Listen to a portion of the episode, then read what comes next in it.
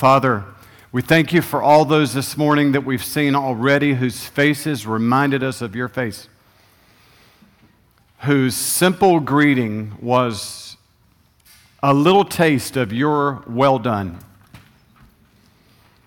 Father, you are invisible, and yet you make yourself visible through the loving, gentle touch and kindness and acts of service from your church.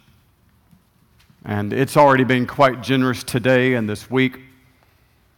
And Lord, we want to be strengthened that we might comfort others with the comfort that we ourselves have received.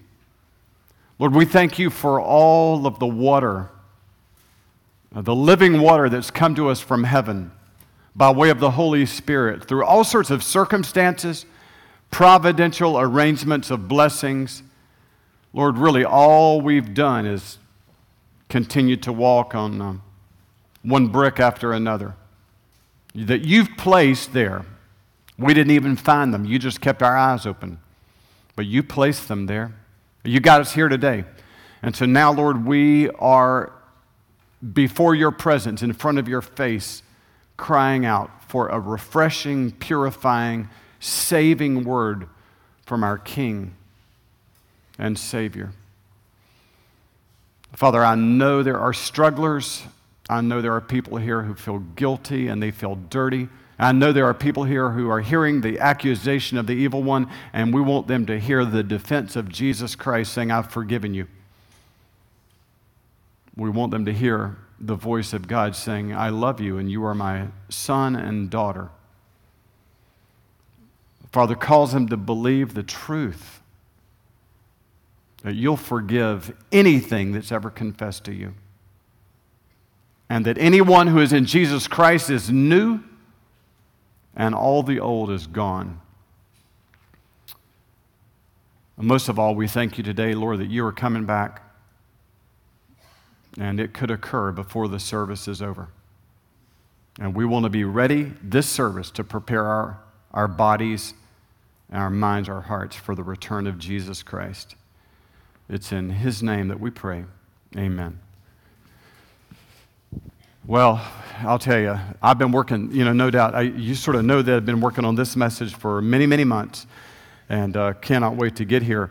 Now, last week, uh, we had a fantastic service here. We took a detour in the middle of the study of Zechariah to address the topic of uh, battling the foe of depression, and it is amazing. I, uh, it was very cathartic for me and obviously for you to hear that. I've never received so many texts and emails uh, just let me know where you were in your walk with God. Um, hallelujah for being transparent and honest. And even Friday night when I was at uh, Lake Keowee with my buds, I got a text from one of our college students and said, Hey, Richard, I wanted to let you know that I listened to your sermon last week on, on one on depression. I've listened to it every day this week. That's a broken heart. I've had a few rough weeks. And uh, your words have been so encouraging to me. Keep at it.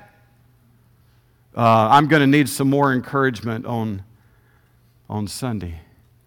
So I, will tell you, there's nothing that will encourage you more than where we're headed in the scripture uh, today. If you've not been with us for the past few weeks, uh, or you're brand new, I just met somebody, uh, really, really tall human being. I think he plays basketball at, at Wofford if you're new uh, to Hope Point, for about a year now, we've been studying the final 12 books of the Old Testament. They're called the minor prophets because they're short compared to other writings called the prophets, but they're, they're not minor in their punch. Um, and we're at the number 11 of 12 of them, and the book of Zechariah. It has 14 chapters in it, so it's taken us a while to get through there. And so the, the purpose of the book of Zechariah was just to bring hope to discourage exiles. They've been away from their homeland between 50 and 70 years, and they're back, but their whole city is in shambles, and there's no place to live, no place to worship. It's really just a bunch of broken bricks, sort of when people come back to a, a city that got hit by a hurricane or, or a tornado. And so they're very vulnerable, and they know that war is in the future, and they know that no surrounding nation wants them to rebuild. So they don't feel very good about, about the future. And so in the final 12, in the final three chapters of the book of Zechariah, God gives this prophet three chapters of encouragement for these exiles that are so discouraged, I would say even depressed. And so the final three chapters of the book of Zechariah, in those chapters, he says, Your Messiah is coming to deliver you from all evil. I know I was real close to getting an amen from you there. So we're talking about, for us as believers, the second coming of the Lord. And I know there are parts of the Bible in regard to the future, theologians call that eschatology, but they're talking about the future things that are, that are not perfectly clear to everyone. You have one, you have a devout student of Scripture that believes this about uh, this interpretation of the future of the Lord, and then over here you have another devout uh, student of Scripture, and they believe something else. So, you know, when you look at these, you say, what are we to make of this reality that something that's so precious is not ever going to be completely agreed upon by devout believers? Well, then you have to find what do we agree upon when we look at eschatology, and that is we all agree that as the world comes to a close, there's going to be increasing uh, tension and animosity between the world and the believers, and it looks like that the world is going to wipe out the people of God, driven by the power of one called um, Antichrist. And whether you are reading the book of Zechariah or the book of Revelation, those are universally agreed upon um, gleanings. And so, sum it down. We agree on that that this is the major teaching that God says I want you to I want you to always see when you're reading eschatological books of the Bible always look for hope that triumphs over calamity because Jesus is coming. That's, that's what you don't want to argue about. But when you come to Zechariah 12 through 14, to be, to address those three chapters, you have to, if you say, Richard, we hired you because we want you to teach the scripture as it's laid out. You've said you wanted that for 15 years, then all of those chapters relate to the future of Israel in the end of times. So that is my obligation to the scripture and to the mandate that you have given me. And so if I were to say, well, I think I'll just not do that, I'll skip that, then that means that almost every time I come to prophetic passages in the Old Testament in regard to Israel, I have to default to, I'm not going to address that because I don't know what the Bible has to say about Israel because it's so much. If I default and avoid Zechariah 12 through 14, I'm not going to be able to do much with Isaiah and all Joel and all sorts of other books of the Bible. And so when we get done today, you may say, I don't agree with your interpretation. And, and people do that. I'm 57, I've heard that a lot. I don't agree with your interpretation of the end of times. And then I'll ask them, well, what's your interpretation? Well, I don't really have one. Then I say, well, I like mine better. but I will say it's so confusing that the Gospel Coalition, highly respected group of scholars, does not even have a statement regarding the millennium, the final thousand years of the reign, of Christ. It's whatever. It's just a major eschatological belief. They don't even have a statement regarding the millennium uh, in their founding documents, and I say thumbs up. Good, because it's too controversial. It's not worth squabbling over, but I'm teaching on this. I can't finish the book without going through these three chapters. I have to say something. Um, and so here's what I want you to get out of this. These chapters should encourage endurance as we look to the return of Jesus Christ, it should encourage sanctification as you prepare for his return, which could be this afternoon. Be ready. Had a girl cutting my hair a few weeks ago, and she says, The return scares me. I said, It shouldn't. It should thrill you. He's coming back to reward those who are hungry for his. Don't be scared by the return of Christ. But I'm going through these three chapters for three reasons. Number one, it's going to be good for me to find out what I'm about to say. so it's going to be good for me to stretch. And all way can stretch is to, you don't really know anything until it's time to teach it. Everybody's got a pen. You, it's going to be good for you to stretch. You say, mm, hadn't thought about that. Didn't see that. So be, stretch you. And the third reason is because um, of a Gospel Coalition conference that took place in uh, Orlando in April of 2015. And when I was listening to the speaker, sort of guessed, John Piper, he was speaking on an eschatological, end times, futuristic passage in the Old Testament, major, like Washington Monument type, Eiffel Tower type passage, Isaiah 11. I was so relieved when he said this. And I'm sort of the fulfillment of what he was talking about that day. I mean, I'm just saying. So you'll see what I mean. I, and I just, I remembered, you know, guys normally remember worthless things. Like, I remember that golf shot back in 1984. Remember, you remember when Tiger hit that shot on number seven? Well, ever so often, guys remember more than golf shots and who was at the plate in the World Series, whatever. I remembered this quote, went and dug it up. This is really my heart of why I'm teaching this today. this is what Piper said in Orlando. Many in my generation of evangelicals have held dispensational eschatological chart drawing in such derision that we have been virtually paralyzed, like nobody's teaching on anything. In our study of prophecy, for two generations perhaps, like 20 years, nobody said anything for two generations, perhaps, we have failed to study prophecy with, any, with anything like the rigor that it deserves. We have been so afraid of being viewed as one of those Zionist, right wing, antichrist sniffing, alarmist leftovers from the Scofield Prophecy Conference era that we give hardly any energy to putting the prophet, prophetic pieces together. So, my prophecy that day in Orlando, my prophecy is that younger evangelicals, and I guess that's the only place he missed it because I'm probably on like his age. So, that my prophecy is that younger evangelicals who take the Bible seriously will start to feel uh, like the paralysis of my generation was an overreaction to prophetic studies, and they will write more worship songs, Hunter like we're ending with today, about the second coming, and younger scholars will be unintimidated, like I am today, unintimidated by the academic scorn of futuristic possibilities.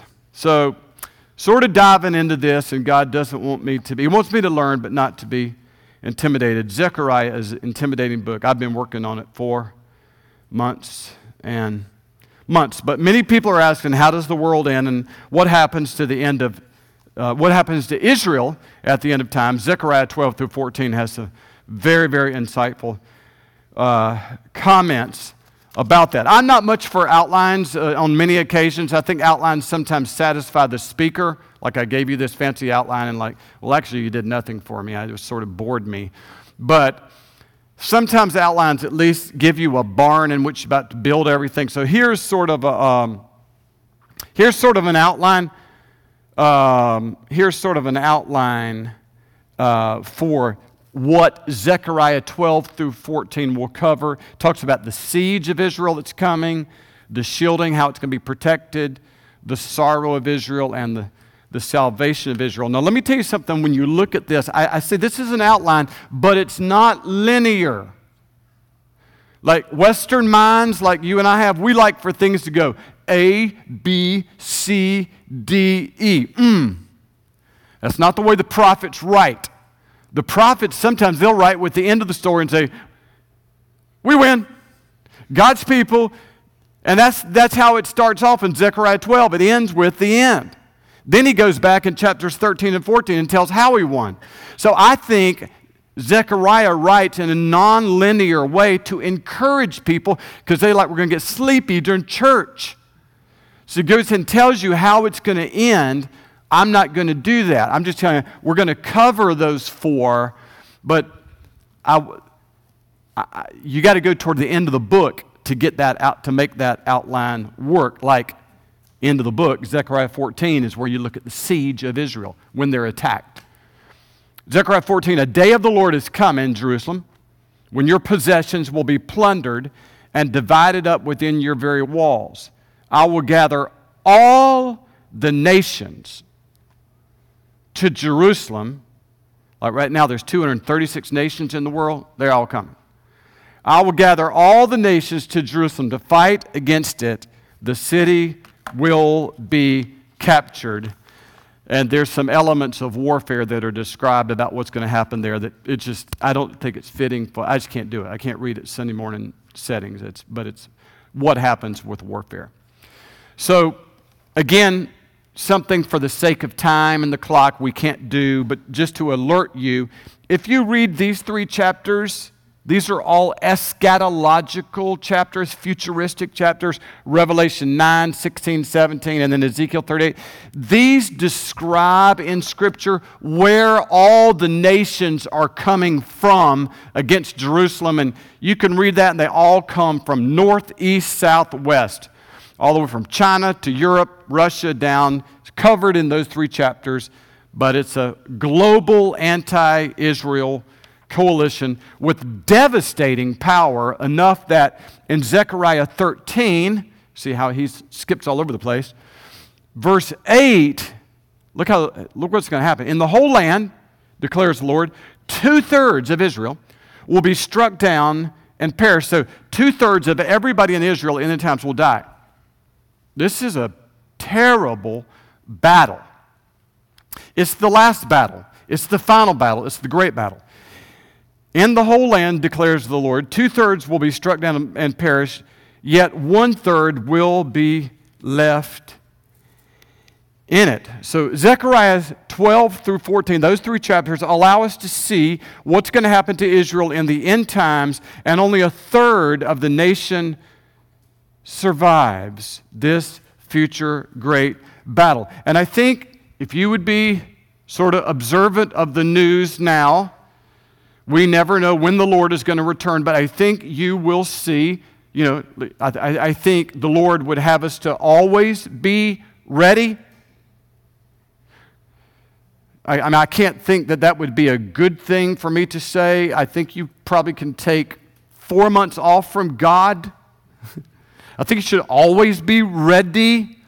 So I think when you see what you see now, worldwide, global escalation, escalation of, of, of, of hatred of the, of the state of Israel's existence more than ever. Now, you, don't, you won't hear people say, I hate Jews, like no anti Semitic statements, but I think you will hear, like from North Korea, Iran, Syria, we prefer, we plan for the total annihilation of Israel, and it doesn't even seem to get much drawback when they say it.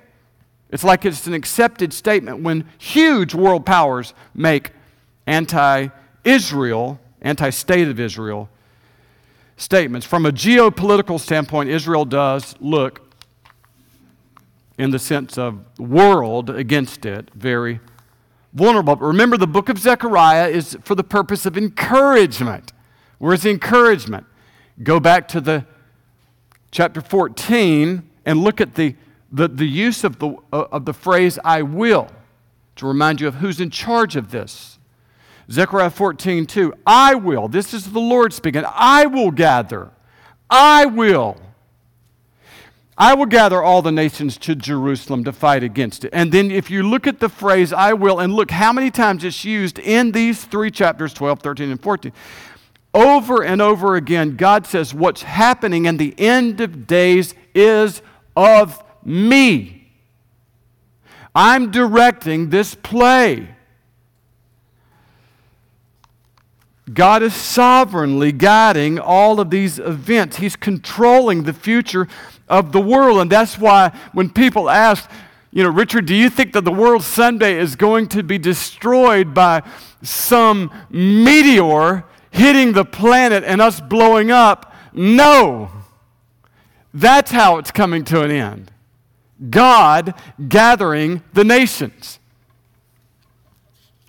God is the one who will bring the world to its conclusion. No haphazard, He's sovereignly doing it. And look, here's how we know He can do it. Zechariah 12 1. The Lord who stretches out the heavens. I enjoyed such a beautiful day enjoying the heavens and the earth on Lake Keowee yesterday. And, and this is a God who made it. And somebody else sent me a beautiful picture. They were on another part of Keowee yesterday, and they were enjoying it too. The Lord who stretches out the heavens. And then Rick Higgins sent me a beautiful picture this week. I think he was out in Wyoming, enjoying the heavens and the earth. The Lord who stretches out the heavens, who lays the foundation of the earth, and who forms the human spirit within a person. So here we know that God can bring history to an end because God brought history into existence. That's why it's a very easy thing for this for God to, to guide all of these forces. That's why when I'm talking to you today, nobody can say, You've got to be kidding that you would believe this. Do you believe in creation? Bara, God spoke and it all happened. If you believe in creation, He can begin it, you believe that He can end it. I think it's a lot easier for him to end it in like in Zechariah 12 through, 12 through 14 than for him to be looking into a bag of nothing and you got 100 billion galaxies later. So the God who creates is the God who ends. So God is doing it, but remember, God always works through. God always works through things, circumstances, people, forces. And who does God work through in the end of times? He works through the evil forces of Antichrist and the people on earth that he fuels with pride, anger, rage, that believe in their overconfident abilities that they can destroy Israel. And so that's described in Revelation 16. So when you're in Zechariah 12 through 14, what you're reading about, the battle there in Zechariah 12 through 14, is the battle in Revelation 16. And this is there, so this is the means by which God is gathering together the world forces. He's just letting them be completely controlled by demonic possession. They are demonic spirits that perform signs and they go out to the kings of the whole world to gather them for the battle on the great day of God Almighty. And then they gathered the kings together to the place that in Hebrew is called Armageddon. So, Zechariah 12 through 14 is talking about Revelation 16 and Revelation 16. We know that, Battle of Armageddon. It's from a Hebrew word. He even tells us because that's the area in Zechariah 12 through 14. Armageddon is simply a Hebrew word which means har, H A R, har, mountain, Megiddo, the mountains of Megiddo. It's going to take place on the plains of Megiddo. Let's just look at your map. That's where it's going to happen. It's, that's what Zechariah 12 through 14 says. It's just we get the name, the Battle of Armageddon, from not from Zechariah 12 through 14, but Revelation 16. So we said there's going to be a siege against Israel, and then there's going to be this great shielding. So it looks like Israel's about to be doomed and then God shows up. Somebody told me this week, what a quote. Don't give up five minutes before the miracle. Wow. Wow. Don't give up five minutes before the miracle. I wonder how many people, I, I mean, we talked about that this weekend with my buds, people who, I mean, and we're all sort of can understand that with sympathy. But I'll just, maybe that's worth why you should, came to, should have come to church today. Don't give up five minutes before the miracle. So God's going to send a defense. That's described in Zechariah 12 3. On that day, when all the nations of the earth are gathered against her, I will make Jerusalem an immovable rock for all the nations. All try to move it will injure themselves. Of, sort of funny. I mean, it's just humorous. Like trying to pick up this big rock and I get a hernia. It's, except it's more graphic language. It literally in Hebrew means I will herniate myself, I will tear, I will injure, I will rip something from its joint, from its bone, trying to lift it, I will hurt myself. And then God goes on with how he's going to defend Jerusalem. On that day, verse 4, I will strike every horse with panic and its rider with madness, declares the Lord. I'll keep a, this is beautiful right here. I will keep a watchful eye over Judah, but I will blind all the horses of the nations. So this is pretty much um, a just an announcement that no matter what weaponry that is involved at this time, 21st century, 31st century, it's not going to work. God's going to produce panic. Sophisticated people, sophisticated weaponry trying to come down on Jerusalem, and God is going to frustrate it and produce really a panic. And the Bible says God's going to do it in that day. It's very interesting. In Zechariah 12 through 14, 16 times God uses the phrase in that day, which is a way of saying, This is my day. Anytime you see in Scripture in that day, it's God saying, This is my day. I've let you have your day. I've let you parade sin for 21 centuries. I've let you curse my name. I've let you laugh at my son. I have let you kill my church. But in that day, I will. 16 times in that day, I will. There will be a day where God says, No more. Verse 8 On that day, the Lord will shield those, shield those who live in Jerusalem, so the feeblest among them will be like David. Now, I love this because there was not a greater, more courageous warrior in all of the Bible than Israel's greatest king, King David. And here the Bible says that every man in Israel during this time will have the strength and courage of King David. Now, that is cool. Wow, an entire nation of Davids. I mean, somehow he's going to supernaturally strengthen all of them so they can defend themselves. But God will be the ultimate defender. God will be the ultimate defender. Look what he says in verse 9. On that day, I will set out to destroy all the nations that attack Jerusalem. Now, what are all these nations thinking? Me and my power and my strength, we are coming. Jerusalem, you know, 50 miles wide, 300 miles long. I mean, Israel we are coming. We're just going to be so easy to wipe out this country. I mean, we got all the nations of the world aiming their guns at Israel. This is going to be done in a day. It's going to be so easy. And God, in that moment, says, actually, the purpose, the reason that I have allowed you to have all of this confidence I have gathered all the rebellious nations of the world in one place, that in that one place I can destroy all of them at one time. Whew. On that day, I will set out to destroy all the nations that attack Jerusalem. So, God, His purpose of allowing Israel to be attacked is to assemble all the attackers for His destruction. And as a result, this is, this is why we needed to teach this today.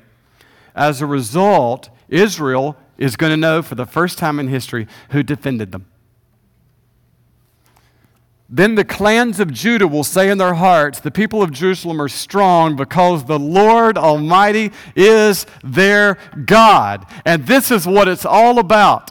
They have missed him from the beginning when God called them to be a nation belonging to Him, and now with this overwhelming victory when all the nations were coming against them, it's going to dawn on them that all of these promises in Scripture that God is their Father and protector. And this is going to be the first thing. This military victory is going to be the first thing that begins the conversion of the nation of Israel to Jesus Christ. This military victory. This is how God gains the, an attention. Tell me what else he could do. I mean, he's done everything else for them. Now it's going to save them when it looked like it was going to be totally, total annihilation. Everybody everybody's going to know it is the Lord. Now, you say, well, how are they going to figure it out? Well, he's going to make it obvious. Let me tell you, let me tell let me tell you how they are not going to miss it. You say, well, Israel's missed it before. I mean, you've missed the obvious before, haven't you? Let me tell you how Israel is not going to miss it. This is of God. He's going to make sure they don't miss it. He's coming himself. Zechariah 14:3. Then the Lord will go out. Now, this is, I mean, David's cool. A bunch of little Davids is cool, but I'd rather have Jesus. Then the Lord will go out and fight against those nations, and as he fights on the day of battle, and here comes, this is why it was so worth getting through Zechariah. On that day, his feet will stand on the Mount of Olives, east of Jerusalem, and the Mount of Olives will be split in two from east to west, forming a great valley, with half of the mountain moving north and half moving south.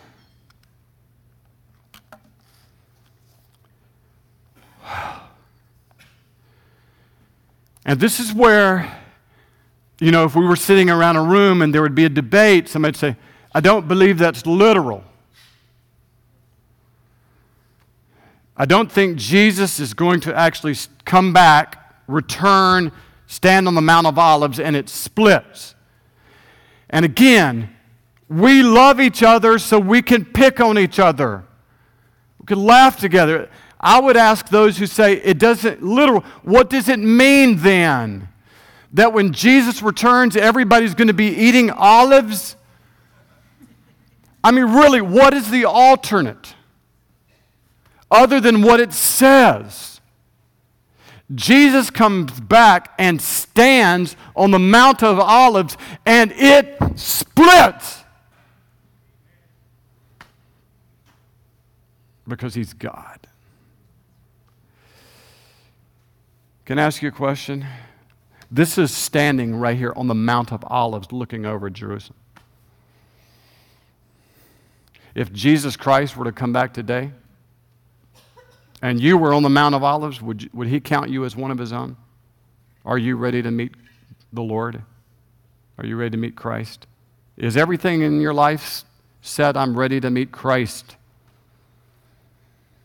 I want you to be ready to meet Christ. He wants you to be ready to meet him.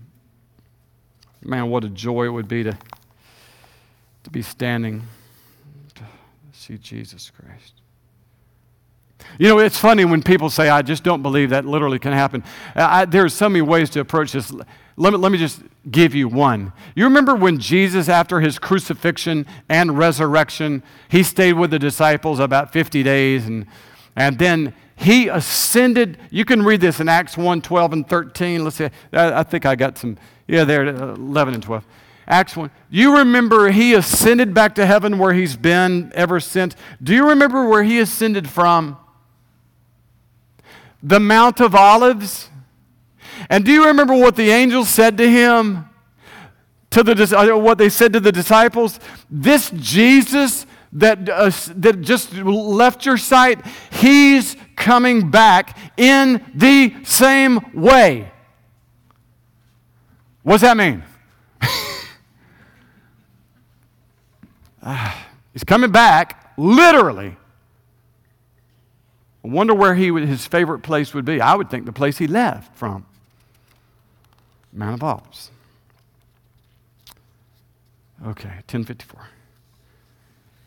Okay. i am going to. All right, I told you Revelation 16 was Armageddon. Let me tell you, I want to take you one more place in Revelation what the battle looks like when Jesus comes back to the Mount of Olives. This is, because I know you don't read Revelation much, so I've alerted you to two big chapters. This is Revelation 19. This is what the Battle of Armageddon looks like from, like if you, on a drone point of view.